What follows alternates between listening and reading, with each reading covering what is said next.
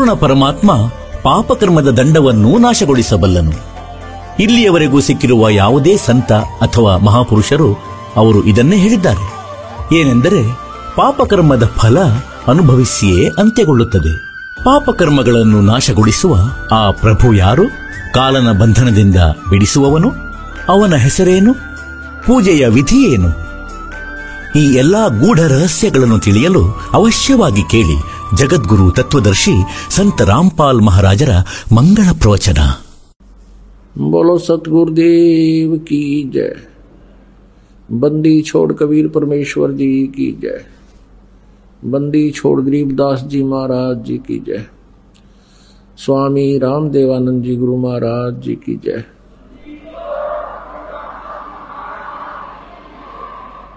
सर्व संतों की जय सर्व भक्तों की जय धर्मी पुरुषों की जय। श्री काशी धाम की जय। श्री छुडानी धाम की जय। श्री क्रोथा धाम की जय। श्री बरवाला धाम की जय। सत साहिब गरीब नमो नमो। सतपुरुष को नमस्कार। गुरु की नहीं। सुर नर मुनि जन साधुआ, संतों सर्वस दी नहीं।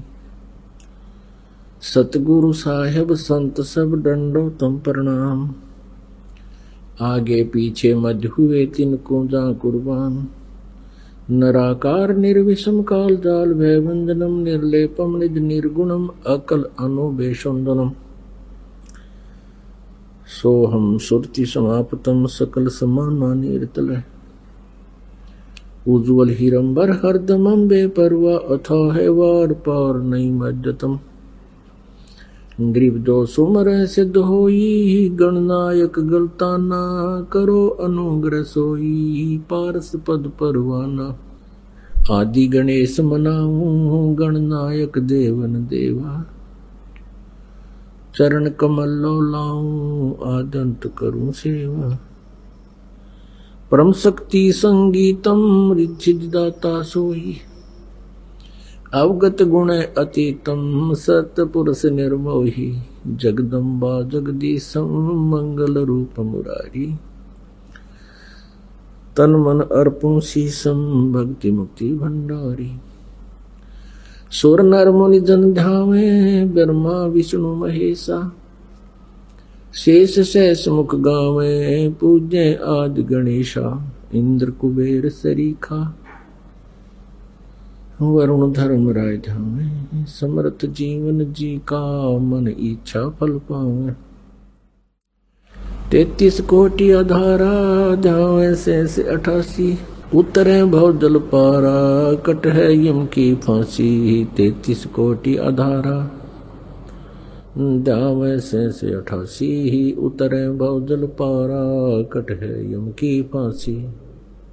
कर जोरूं विनती करूँ। दरूं चरण पर से गुरु जी राम देवानंद जी महाराज ने दियो नाम बख्शीश। ग्रीब नमो नमो सतपुरुष को नमस्कार, गुरु की नहीं। सुर नर मुनि जन साधुआ, संतों सर्वती नहीं। सतगुरु साहेब, संत सब दंडोतम प्रणाम आगे पीछे मध्य हुए, तिनको जा कुर्बान। नराकार निर्विषम काल जाल भय बंधनम निर्लेपम निज निर्गुणम, अकल अनोबेशुंधनम सोहम सुरति समापतम, सकल समाना नीरतल उज्ज्वल हिरंबर हरदमम बेपरवा अथा है वार पार नहीं मज्जतम। ग्रीब दो सुमर सिद्ध होई गणनायक गलताना। करो अनुग्रह सोई, पारस पद परवाना आदि गणेश मनाऊं गणनायक देवन देवा। चरण कमल लो लाऊं, आदंत करो सेवा।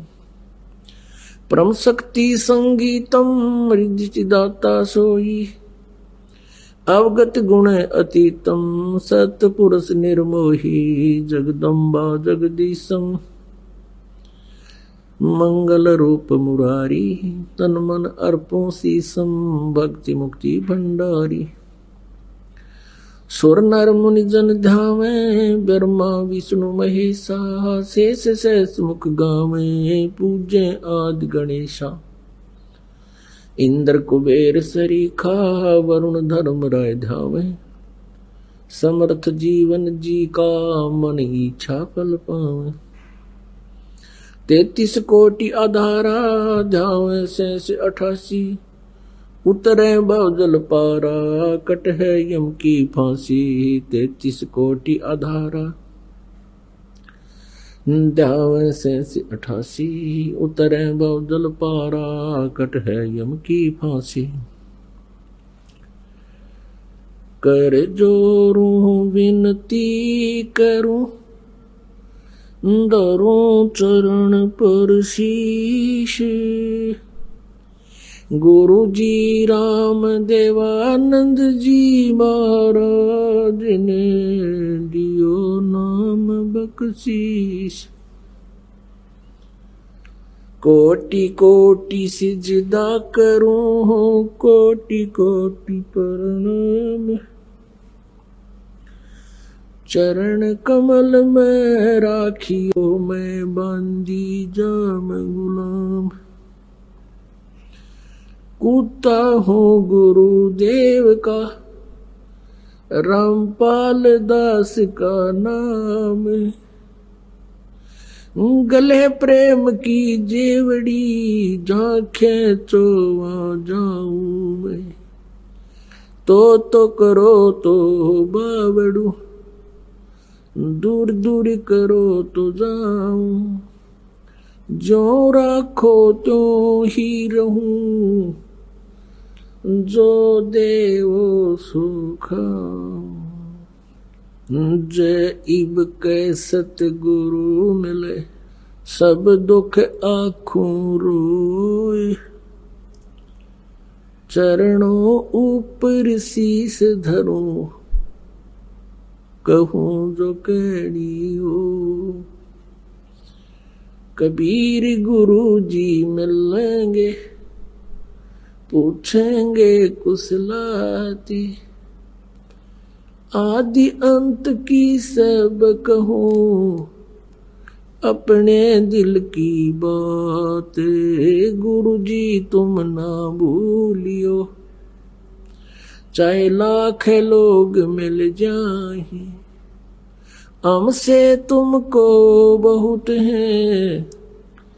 तुमसे हमको नाही, तुम्हारे विसारे क्या बने मैं किसकी शरण में जाऊँ? शिव बिरंच मुनि नारदा, तिनके हृदय न समाऊं। अब गुण किए तो बहुत किए, करत न मानी हारे। बावे बंदा बख्श दियो, बावे गर्दन उतार। अवगुण मेरे बाप जी, बख्शो गरीब नवाज़, जो मैं पूत कपूत हूँ बोर पिता को लाज मैं अपराधी जन्म का नख सिक भरे विकार। तुम दाता दुख भंजना, मेरी करो सुमार।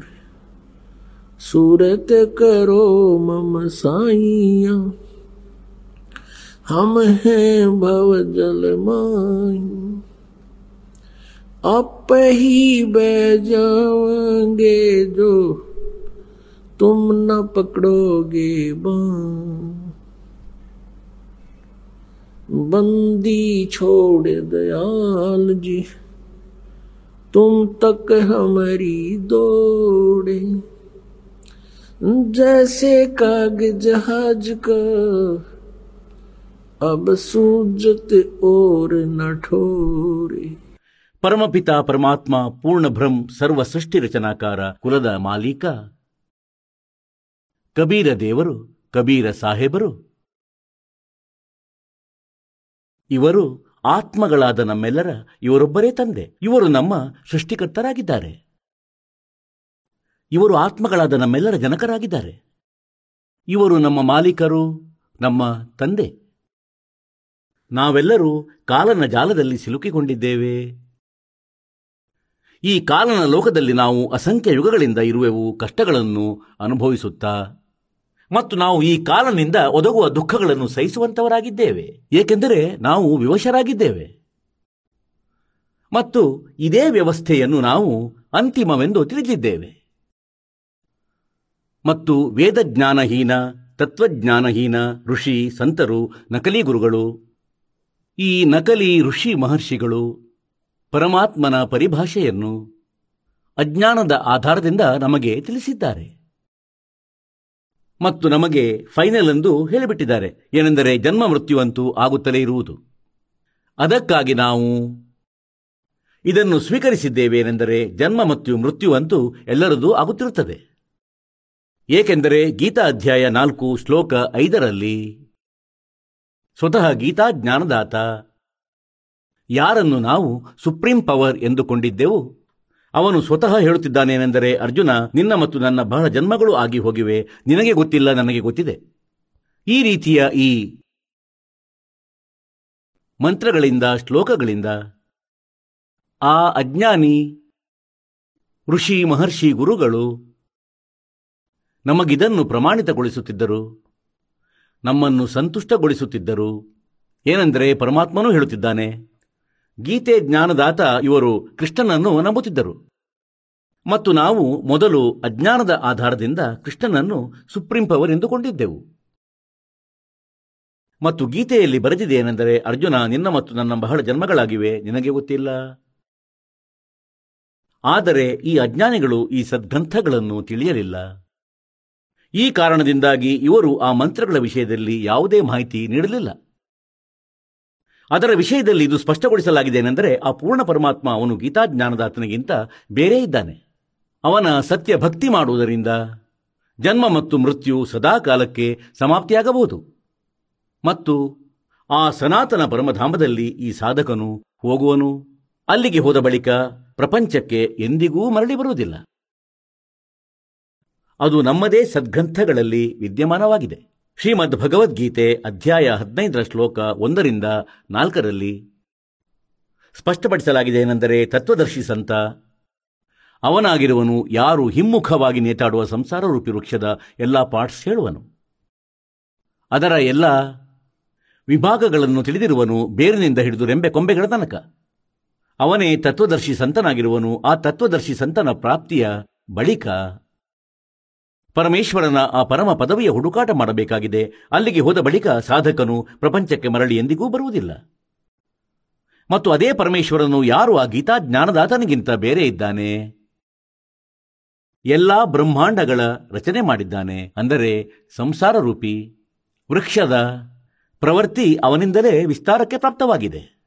ಈ ಅಜ್ಞಾನಿಗಳು ಎಂದಿಗೂ ಹೇಳಲಿಲ್ಲ ಏನೆಂದರೆ ಗೀತಾ ಅಧ್ಯಾಯ ಹದಿನೆಂಟರ ಶ್ಲೋಕ ಅರವತ್ತೆರಡರಲ್ಲಿ ಗೀತಾ ಜ್ಞಾನದಾತ ಹೇಳುತ್ತಿದ್ದಾನೆ ಏನೆಂದರೆ ನೀನು ಸರ್ವಭಾವದಿಂದ ಆ ಪರಮೇಶ್ವರನ ಶರಣದಲ್ಲಿ ಹೋಗು. ಅವನ ಕೃಪೆಯಿಂದ ನೀನು ಪರಮಶಾಂತಿಯನ್ನು ಮತ್ತು ಸನಾತನ ಪರಮಧಾಮವನ್ನು ಪ್ರಾಪ್ತಿಸಿಕೊಳ್ಳುವೆ. ಪುಣ್ಯಾತ್ಮರೇ, ಅದೇ ರಹಸ್ಯವನ್ನು ಹೇಳುವುದಕ್ಕಾಗಿ ಪರಮಾತ್ಮ, ಪರಮೇಶ್ವರ ಪೂರ್ಣ ಬ್ರಹ್ಮ್ ಅವರ ವಾಸ್ತವಿಕ ಹೆಸರು ಕಬೀರ್ದೇವ ಆಗಿದೆ ಕಬೀರ್ದೇವ, ನಾವು ಅವನನ್ನು ಕಬೀರ ಸಾಹೇಬ್ ಎನ್ನುತ್ತೇವೆ. ಕಬೀರ ಪರಮೇಶ್ವರ ಎನ್ನುತ್ತೇವೆ. ಆ ಪರಮಾತ್ಮ ಸ್ವತಃ ತನ್ನ ಸತ್ಯಲೋಕದ ಸ್ಥಾನದಿಂದ, ಆ ಸನಾತನ ಪರಮಧಾಮದಿಂದ, ಅಲ್ಲಿಗೆ ಹೋದ ಬಳಿಕ ಪುನಃ ಜೀವಾತ್ಮ, ಜನ್ಮ ಮೃತ್ಯುವಿನಲ್ಲಿ ಎಂದಿಗೂ ಬರುವುದಿಲ್ಲ. ಹಾಗಾಗಿ ಆ ಪರಮಾತ್ಮ ಸ್ವತಃ ಅಲ್ಲಿಂದ ವೇಗದಿಂದ ನಡೆದು ಬರುತ್ತಾರೆ ತನ್ನ ಪ್ರೀತಿಯ ಆತ್ಮಗಳಿಗೆ. ಒಳ್ಳೆಯ ಆತ್ಮಗಳಿಗೆ ಮತ್ತು ಜ್ಞಾನ ಪಡೆಯಲು ಯೋಗ್ಯವಾದವರಿಗೆ ಬಂದು ಅವರಿಗೆ ಜ್ಞಾನ ತಿಳಿಸುತ್ತಾನೆ ಮತ್ತು ಅವರಿಗೆ ತನ್ನ ಪೂರ್ತಿ ಮಾಹಿತಿ ಹೇಳಿ. ನಂತರ ಆ ತತ್ವಜ್ಞಾನದ ಪ್ರಚಾರಕ್ಕಾಗಿ ಅವನಿಗೆ ಪುನಃ ಅದೇ ಬಾಡಿಯಲ್ಲಿ ಶರೀರದಲ್ಲಿ ಕಳುಹಿಸಿಕೊಡುತ್ತಾರೆ. ಹೇಗೆಂದರೆ ಆದರಣೀಯ ಗರೀಬ್ದಾಸ್ ಸಾಹೇಬರಿಗೆ. ಅವರು ಹತ್ತು ವರ್ಷದವರಿದ್ದಾಗ ಅವರ ಆತ್ಮವನ್ನು ಪರಮಾತ್ಮ ಸತ್ಯಲೋಕಕ್ಕೆ ಕರೆದೊಯ್ದರು. ತನ್ನ ಎಲ್ಲ ಸಮರ್ಥತೆಯನ್ನು ತೋರಿಸಿದರು. ಬ್ರಹ್ಮ, ವಿಷ್ಣು, ಶಿವ ಇವರುಗಳ ಸ್ಥಿತಿಯನ್ನು ತೋರಿಸಿದರು. ಎಲ್ಲ ಬ್ರಹ್ಮಾಂಡಗಳ ರಚನೆಯ ಬಗ್ಗೆ ಮಾಹಿತಿ ನೀಡಿದರು. ಮತ್ತು ನಂತರ ಅವರನ್ನು ಮರಳಿ ಶರೀರದಲ್ಲಿ ಕಳುಹಿಸಲಾಯಿತು, ಏಕೆಂದರೆ ಅಲ್ಲಿ ಅವರ ಕುಲದ ಜನರು ಆ ಮಗುವನ್ನು ಮೃತನೆಂದು ತಿಳಿದು ಅಂತಿಮ ಸಂಸ್ಕಾರ ಮಾಡುವುದಕ್ಕಾಗಿ ಕಟ್ಟಿಗೆ ಮೇಲೆ ಇಟ್ಟಿದ್ದರು. ನಂತರ ಪುನಃ ಪರಮಾತ್ಮನು ಆ ಆತ್ಮಕ್ಕೆ ಎಲ್ಲವನ್ನು ತಿಳಿಸಿ ಮರಳಿ ಕಳುಹಿಸಿದರು, ಶರೀರದಲ್ಲಿ ಪ್ರವೇಶ ಮಾಡಿಸಿದರು, ನಂತರ ಆ ಮಗು ಜೀವಿತವಾಯಿತು. ಅಂದರೆ ಇಂದಿನ ಈ ಸಮಾಗಮವೇನಿದೆ? ಇದು ಅದೇ ಉಪಲಕ್ಷ್ಯದಲ್ಲಿ, ಅದೇ ಖುಷಿಯಲ್ಲಿ ಆಚರಿಸಲಾಗುತ್ತಿದೆ ಏನೆಂದರೆ ಪರಮಾತ್ಮನು ಆ ಗೂಢ ರಹಸ್ಯಗಳನ್ನು ಹೇಳುವುದಕ್ಕಾಗಿಯೇ ಆ ವೇದ ಮತ್ತು ಸದ್ಗ್ರಂಥಗಳಲ್ಲಿ, ಗೀತೆಯಲ್ಲಿ ಏನು ಆ ಗೂಢ ರಹಸ್ಯಗಳು ಅಡಗಿವೆಯೋ ಅವುಗಳನ್ನು ಹೇಳುವುದಕ್ಕಾಗಿಯೇ ಪರಮೇಶ್ವರನು ಸ್ವತಃ ಪೃಥ್ವಿಯ ಮೇಲೆ ಅವತರಿಸಿದರು ಶಶರೀರ ಬಂದರು. ಇದು ಅದೇ ಶುಭ ತಿಂಗಳು ಆಗಿದೆ, ಜ್ಯೇಷ್ಠ ಮಾಸ ಮತ್ತು ಈ ಮುಂಬರುವ ಪೌರ್ಣಮಿ ಆಗಿರುವುದು. ಈಗ ನಾಲ್ಕು ದಿನಗಳ ನಂತರ ಅಂದರೆ ಹದಿನೈದು ಜೂನ್. ಇದು ಅದೇ ಶುಭ ದಿನವಾಗಿದೆ. ಅಂದರೆ ಆ ಪರಮೇಶ್ವರ ಕಲಿಯುಗದಲ್ಲಿ ಸತ್ಯಲೋಕದಿಂದ ನಡೆದು, ಸನಾತನ ಪರಮಧಾಮದಿಂದ ವೇಗದಿಂದ ನಡೆದು ಸಶರೀರ ಬಂದರು. ಮತ್ತು ಭಾರತ ದೇಶದ ಪವಿತ್ರ ಭೂಮಿ, ಕಾಶಿ ನಗರದಲ್ಲಿ ಒಂದು ಲೆಹರ್ ತಾರ ಹೆಸರಿನ ಕೆರೆಯಲ್ಲಿ ಅರಳಿದ ಕಮಲದ ಹೂವಿನ ಮೇಲೆ ಆ ಪೂರ್ಣ ಪರಮಾತ್ಮ ಒಂದು ನವಜಾತ ಶಿಶುರೂಪ ಧರಿಸಿ ವಿರಾಜವನರಾದರು ಬ್ರಹ್ಮ ಮುಹೂರ್ತದಲ್ಲಿ ಸೂರ್ಯ ಉದಯವಾಗುವ ಸರಿಸುಮಾರು ಒಂದೂವರೆ ಗಂಟೆಯ ಮೊದಲಿನ ಸಮಯವನ್ನು ಬ್ರಹ್ಮ ಮುಹೂರ್ತ ಎನ್ನುತ್ತಾರೆ. ಅದೇ ಸಮಯ ಒಬ್ಬ ಅಷ್ಟಾನಂದ ಹೆಸರಿನ ಋಷಿ ಅವನು ಅಲ್ಲಿ ಲೆಹರ್ತಾರ ಸರೋವರದಲ್ಲಿ ಏಕಾಂತ ಸ್ಥಾನ ನೋಡಿ ಸ್ನಾನ ಮಾಡುತ್ತಾ ಇದ್ದರು. ಮತ್ತು ಹೇಗೆ ಅವರ ಪೂಜ್ಯ ಗುರುಗಳು ಸ್ವಾಮಿ ರಾಮಾನಂದರು, ಯಾವ ಸಾಧನೆಗಳನ್ನು ಮಾಡಲು ಹೇಳಿದರು ಸ್ವಲ್ಪ ಹೊತ್ತು ಕುಳಿತು ಅವನು ಬೆಳ್ಳಂ ಬೆಳಿಗ್ಗೆ ಭಗವಂತನ ಚಿಂತನೆಯನ್ನೂ ಮಾಡುತ್ತಿದ್ದರು. ಸ್ವಾಮಿ ಅಷ್ಟಾನಂದರು, ತನ್ನ ಸಾಧನೆ ಮಾಡುವ ಸಿದ್ಧತೆಯಲ್ಲಿದ್ದರು, ಸ್ನಾನ ಮಾಡಿದ್ದರು. ಕಣ್ಣುಗಳು ತೆರೆದಿದ್ದವು. ಮತ್ತು ಧ್ಯಾನ ಮುದ್ರೆಯಲ್ಲಿ ವಿರಾಜಮಾನರಾಗಿದ್ದರು. ಅವರು ಏನು ನೋಡಿದರೆಂದರೆ ಆಕಾಶದಿಂದ ಒಂದು ಪ್ರಕಾಶಮಾನವಾದ ಕಿರಣಗಳ ಪುಂಜ ಬರುತ್ತಿದೆ. ಪ್ರಕಾಶದ ಒಂದು ಗೋಳಾಕಾರ ಬರುವಂತೆ ಕಾಣಿಸಿತು. ಯಾವಾಗ ಋಷಿ ಅದನ್ನು ಗಮನವಿಟ್ಟು ನೋಡಬಯಸಿದರೂ ಅಷ್ಟಾನಂದರ ಕಣ್ಣುಗಳು ಮುಚ್ಚಿಹೋದವು. ಆ ಪ್ರಕಾಶದ ಪ್ರಖರತೆಯನ್ನು ಅವನ ಚರ್ಮದೃಷ್ಟಿ ಸಹಿಸಲಿಲ್ಲ. ಕಣ್ಣುಗಳು ಮುಚ್ಚಿದವು. ಕಣ್ಣುಗಳು ಮುಚ್ಚಿದಾಗ ಅದರಲ್ಲಿ ನೋಡಿದ ಏನೆಂದರೆ ಒಂದು ನವಜಾತ ಶಿಶುರೂಪ ಕಾಣಿಸಿತು. ಹೇಗೆಂದರೆ ನಾವು ಸೂರ್ಯನ ಕಡೆ ನೋಡುತ್ತೇವೆ. ನಮ್ಮ ಈ ಚರ್ಮದೃಷ್ಟಿ ಕಣ್ಣುಗಳಿಗೆ ನೋಡಲಾಗುವುದಿಲ್ಲ. ನಾವು ಕಣ್ಣುಗಳನ್ನು ಮುಚ್ಚಿಕೊಳ್ಳುತ್ತೇವೆ ಅಥವಾ ಬೇರೆ ಸೈಡ್ ಮಾಡುತ್ತೇವೆ, ಕೆಳಗೆ ಮಾಡುತ್ತೇವೆ. ಆ ಸಮಯ ಸೂರ್ಯ ಕಾಣಿಸದಿದ್ದರೂ ಸೂರ್ಯನ ಆಕಾರ ಕಾಣಿಸುತ್ತದೆ. ಸೂರ್ಯನ ಪ್ರಕಾಶ ಕಾಣಿಸುವುದಿಲ್ಲ. ಕೇವಲ ಸೂರ್ಯನ ಆಕಾರ ಕಾಣಿಸುತ್ತದೆ, ಒಂದು ಗೋಲಾಕಾರದಂತೆ ಕಾಣಿಸುತ್ತದೆ. ಇದೇ ರೀತಿ ಅಷ್ಟಾನಂದರಿಗೆ ಪರಮೇಶ್ವರನ ಅತೀಕ್ಷ್ಣ ತೀಕ್ಷ್ಣ ಪ್ರಕಾಶವನ್ನು ನೋಡಲಾಗಲಿಲ್ಲ. ಮೊದಲಂತೂ ಅವನು ನೋಡಿದನೆಂದರೆ ಪ್ರಕಾಶದ ಯಾವುದೋ ಒಂದು ಗೋಳಾಕಾರದಂತೆ ಬರುತ್ತಿದೆ.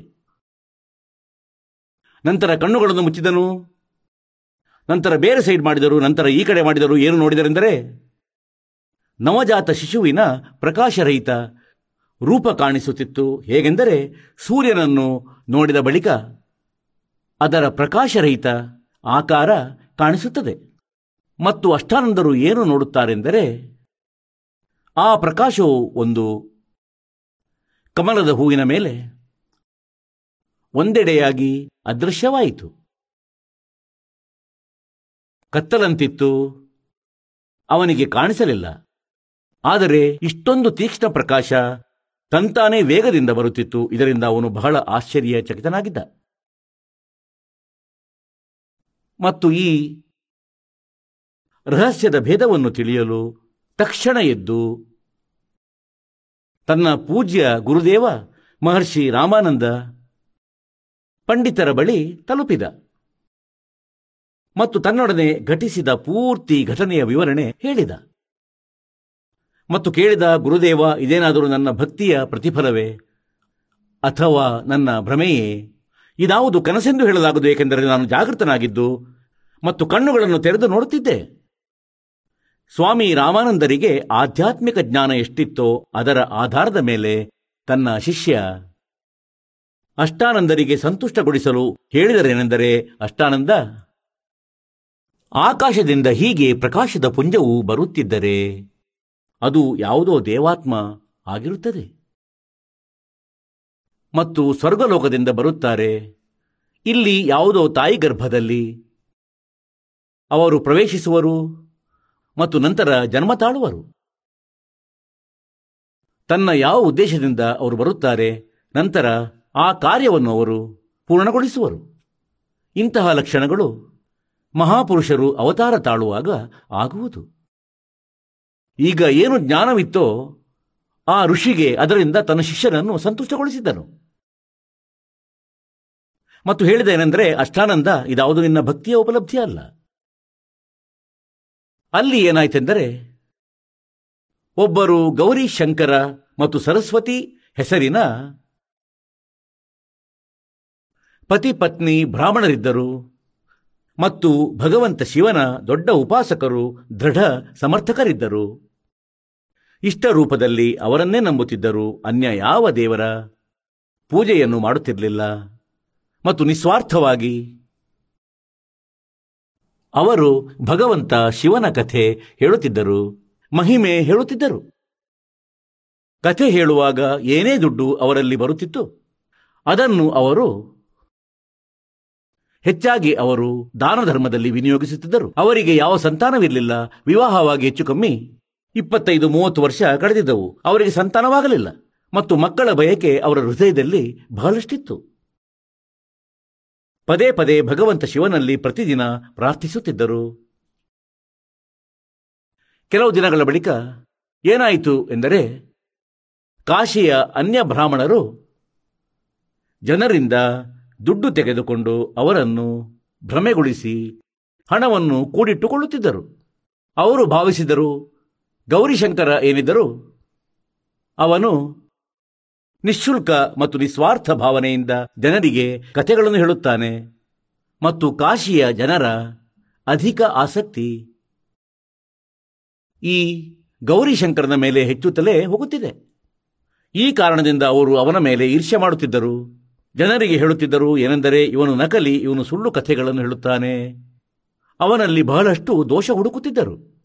ಇನ್ನೊಂದೆಡೆ ಮುಸಲ್ಮಾನರು ಬನಾರಸಿನಲ್ಲಿ ಬಹುಸಂಖ್ಯೆಯಲ್ಲಿದ್ದರು.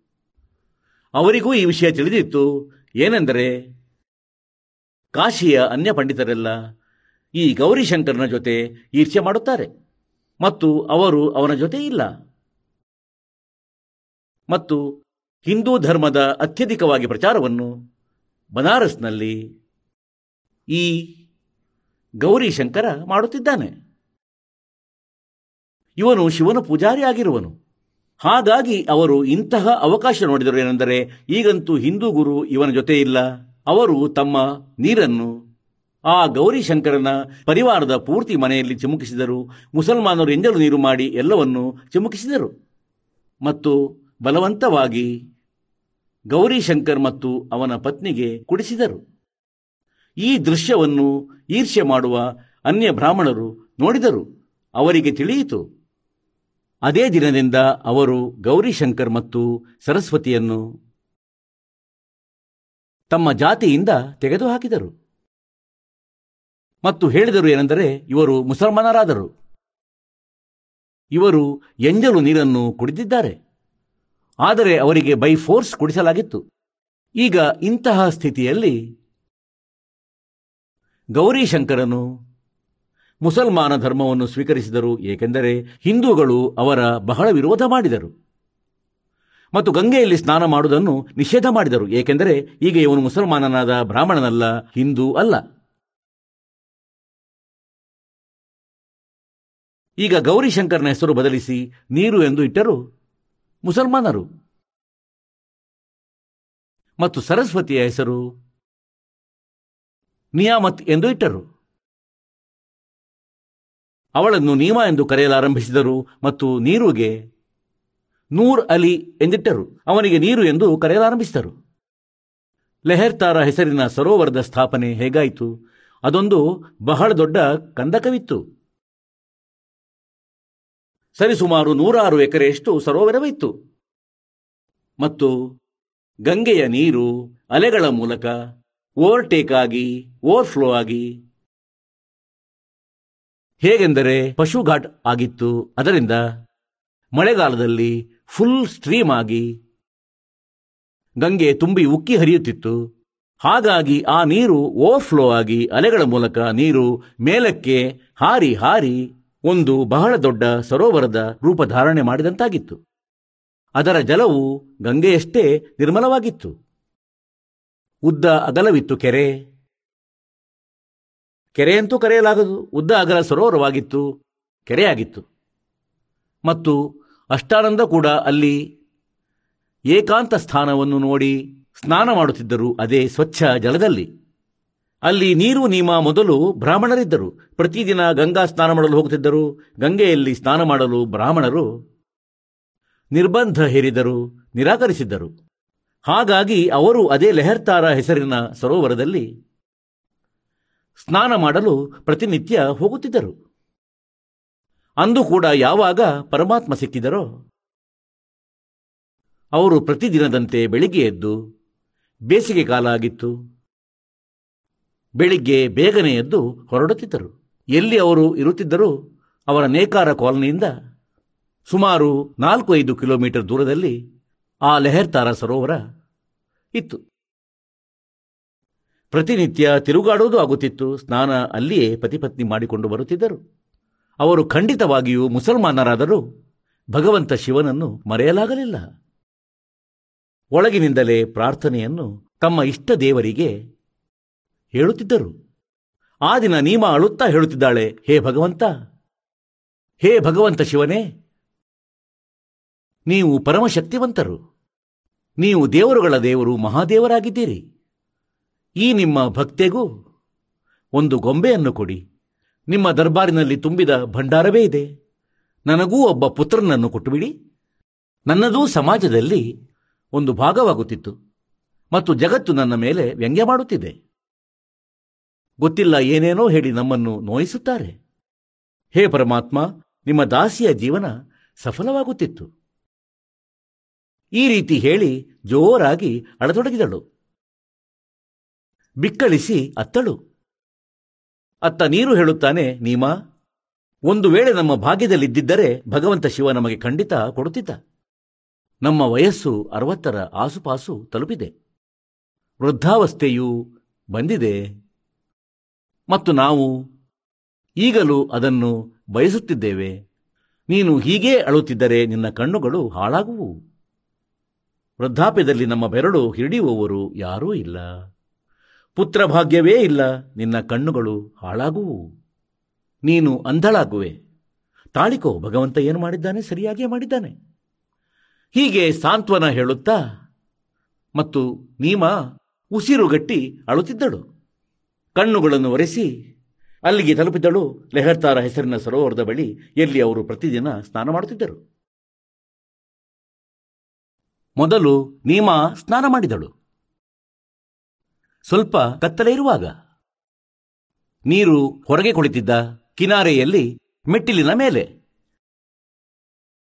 ನೀಮಾ ಸ್ನಾನ ಮಾಡಿ ಹೊರಗೆ ಬಂದಾಗ ನೀರು ಸ್ನಾನಕ್ಕಾಗಿ ಲೆಹರ್ತಾರ ಸರೋವರದೊಳಗೆ ಪ್ರವೇಶಿಸಿದ ಮತ್ತು ಹೀಗೆ ನೀರನ್ನು ತಲೆ ಮೇಲೆ ಚಿಮುಕಿಸಿ ಚಿಮುಕಿಸಿ ಸ್ನಾನ ಮಾಡಲಾರಂಭಿಸಿದ ಈಜುತ್ತಾ ಈಜುತ್ತಾ ಸ್ನಾನ ಮಾಡತೊಡಗಿದ. ನೀಮಾಳು ಬಟ್ಟೆಯುಟ್ಟು ಸ್ನಾನ ಮಾಡಿದ್ದಳು. ಅವಳು ಬಟ್ಟೆ ಬದಲಾಯಿಸಿ ಮತ್ತೆ ಲೆಹರ್ತಾರ ದಡಕ್ಕೆ ಸರೋವರದ ಕಿನಾರೆಗೆ ತಲುಪಿದಳು. ಆ ಬಟ್ಟೆಗಳನ್ನು ತೊಳೆಯುವುದಕ್ಕಾಗಿ. ಅದೇ ಸಮಯ ಬೆಳಕು ಹರಿದಿತ್ತು. ಬೆಳಗ್ಗಿನದ್ದು ಬೆಳಕು ಬೇಗನೆ ಆಗುತ್ತದೆ. ಸ್ವಲ್ಪ ಕತ್ತಲೆ ಕಡಿಮೆಯಾಗಿತ್ತು. ಮುಂದುಗಡೆ ಒಂದು ಕಮಲದ ಹೂವಿನ ಮೇಲೆ ಏನೋ ವಸ್ತು ಅಲುಗಾಡಿದಂತೆ ಕಾಣಿಸಿತು. ನೀಮಾಳಿಗೆ.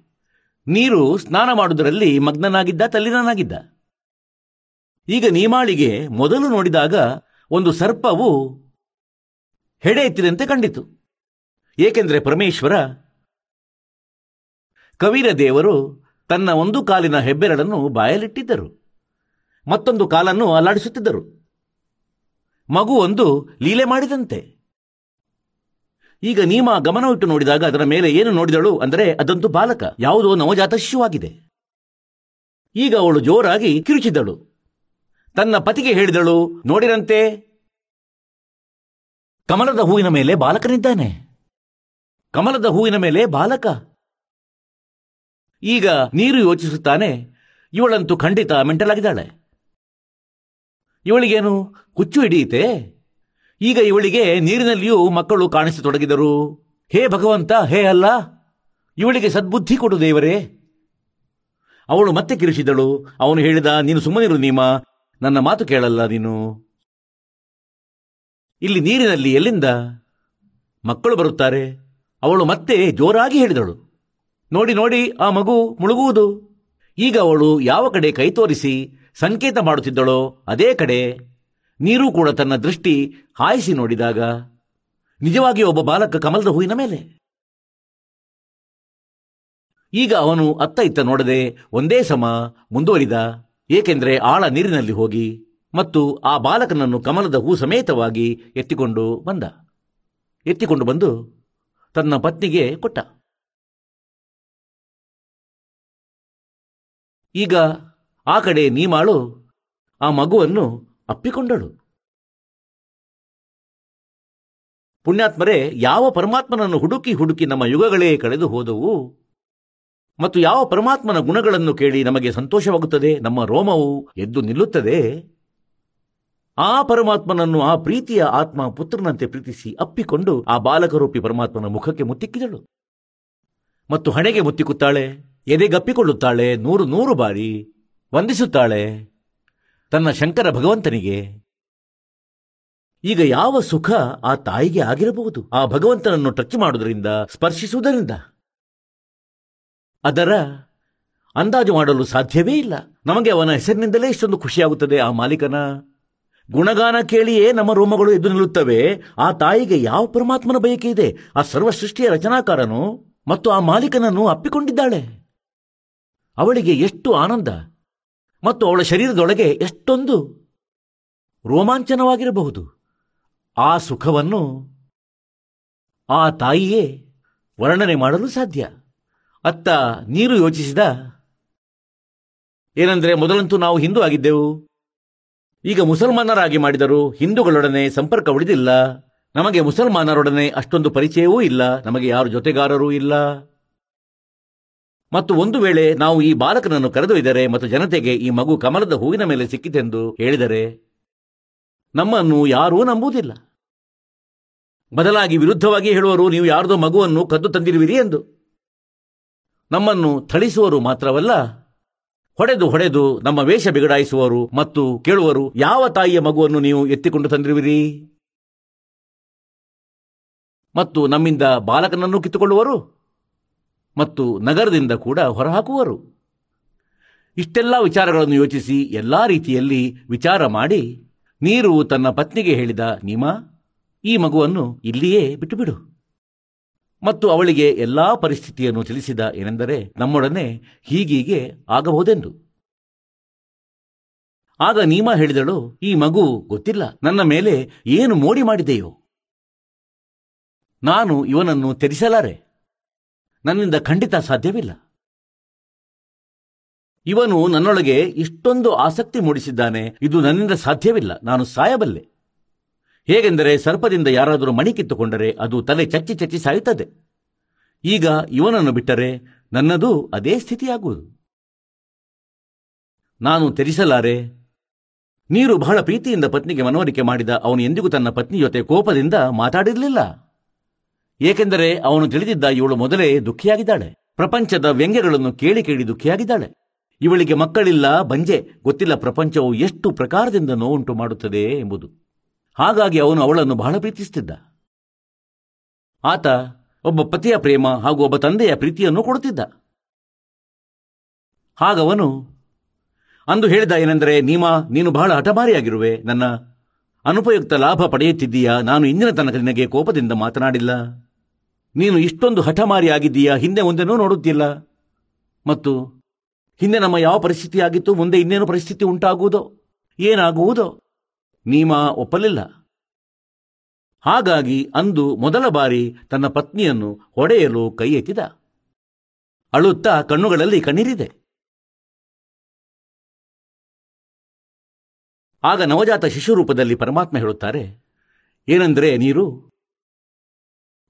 ನಿಮಗಾಗಿಯೇ ನಾನು ಬಂದಿದ್ದೇನೆ. ನನ್ನನ್ನು ಮನೆಗೆ ಕರೆದೊಯ್ಯೋ. ನಿಮಗೆ ಯಾರೂ ಏನೂ ಹೇಳುವುದಿಲ್ಲ. ಈಗ ನೀರು ಎತ್ತಿದ ಕೈ ಅಲ್ಲಿಯೇ ನಿಂತಿತು ಮತ್ತು ಯೋಚಿಸಿದ ಇವನಾರೋ ದೇವದೂತನಿರಬೇಕು. ಇವನು ಯಾರೋ ಸಿದ್ಧಪುರುಷನಿರಬೇಕು ಇಲ್ಲದಿದ್ದರೆ ಕಮಲದ ಹೂವಿನ ಮೇಲೆ ಮಗು ಹೇಗೆ ಸ್ಥಿರವಾಗಿರಲು ಸಾಧ್ಯ? ಅವನಿಗೆ ನಂತರ ಎಲ್ಲ ಮಾತುಗಳ ನೆನಪಿಗೆ ಬಂದವು. ಏನೆಂದರೆ ಇವನು ಯಾರೋ ಸಿದ್ಧಪುರುಷನಿರಬೇಕು ಯಾರೋ ಸಿದ್ಧಿ ಪಡೆದ ಹಂಸವಾಗಿರಬೇಕು.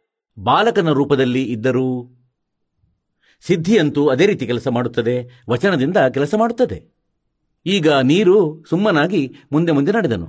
ಹಿಂದೆ ಹಿಂದೆ ಅವನ ಪತ್ನಿ ಪರಮಾತ್ಮನನ್ನು ವಂದಿಸುತ್ತಾ ಮತ್ತು ಆ ಒರಿಜಿನಲ್ ಗಾಡನ್ನು ಜೊತೆಯಲ್ಲಿ ಎತ್ತಿಕೊಂಡು ನಡೆಯುತ್ತಿದ್ದಾಳೆ, ಮಡಿಲಲ್ಲಿರಿಸಿ ನಡೆಯುತ್ತಿದ್ದಾಳೆ. ಆ ಕಂಪ್ಲೀಟ್ ಗಾಡನ್ನು ಪೂರ್ಣ ಪರಮಾತ್ಮನನ್ನು ಮಡಿಲಲ್ಲಿರಿಸಿ ನಡೆಯುತ್ತಿದ್ದಾಳೆ, ಮುಂದುವರಿಯುತ್ತಿದ್ದಾಳೆ. ಈಗ ಪುಣ್ಯಾತ್ಮರೇ ನಗರದಲ್ಲಿ ವಿಷಯ ಹರಡಿತೇನೆಂದರೆ, ನೀರುವಿಗೆ ಲೆಹರ್ತಾರ ಹೆಸರಿನ ಸರೋವರದಲ್ಲಿ ಕಮಲದ ಹೂವಿನ ಮೇಲೆ ಒಬ್ಬ ಬಾಲಕ ಪ್ರಾಪ್ತನಾಗಿದ್ದಾನೆ. ಮತ್ತು ಆ ಬಾಲಕನನ್ನು ನೋಡುತ್ತಿದ್ದವರು ಆಶ್ಚರ್ಯಚಕಿತರಾಗುತ್ತಿದ್ದರು. ಇಷ್ಟೊಂದು ಸುಂದರ ಶರೀರ, ಇಷ್ಟೊಂದು ಕೋಮಲ ಶರೀರ, ಇಷ್ಟೊಂದು ಹ್ಯಾಂಡ್ಸಮ್ ಆ ಮಗು. ಎಂದು ಯಾರು ನೋಡಿಲ್ಲ, ಕೇಳಿಲ್ಲ. ಅವನ ಪ್ರಕಾಶ ಸಾಮಾನ್ಯ ಬಾಲಕನ ಶರೀರದಂತೆ ಇರಲಿಲ್ಲ. ಇಷ್ಟೊಂದು ಹೊಳಪು ಅವನ ಶರೀರದ ಮೇಲೆ ಇಷ್ಟು ಪರಮಾತ್ಮನ ಸುಂದರ ಶರೀರವಿತ್ತು.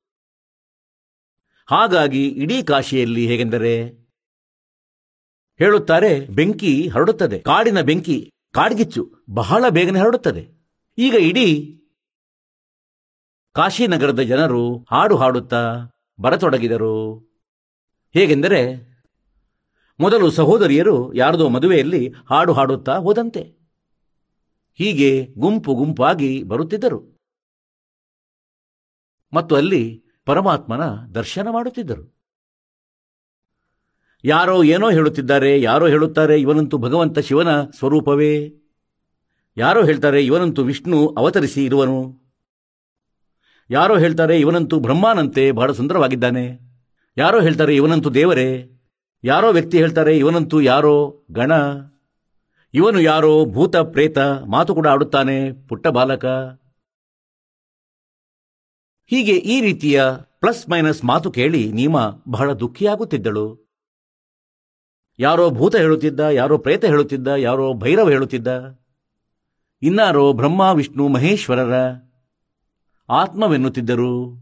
ಆದರಣೀಯ ಗರೀಬ್ದಾಸ್ ಸಾಹೇಬರು ಏನು ಪರಮಾತ್ಮನಿಂದ ಪರಿಚಿತರಾಗಿದ್ದರು ಅವರು ತಮ್ಮ ಅಮೃತವಾಣಿಯಲ್ಲಿ ಪರಮೇಶ್ವರನ ಆ ಲೀಲೆ ಹೇಗಿತ್ತೋ ಹಾಗೆಯೇ ಚಿತ್ರಿತಗೊಳಿಸಿದ್ದಾರೆ.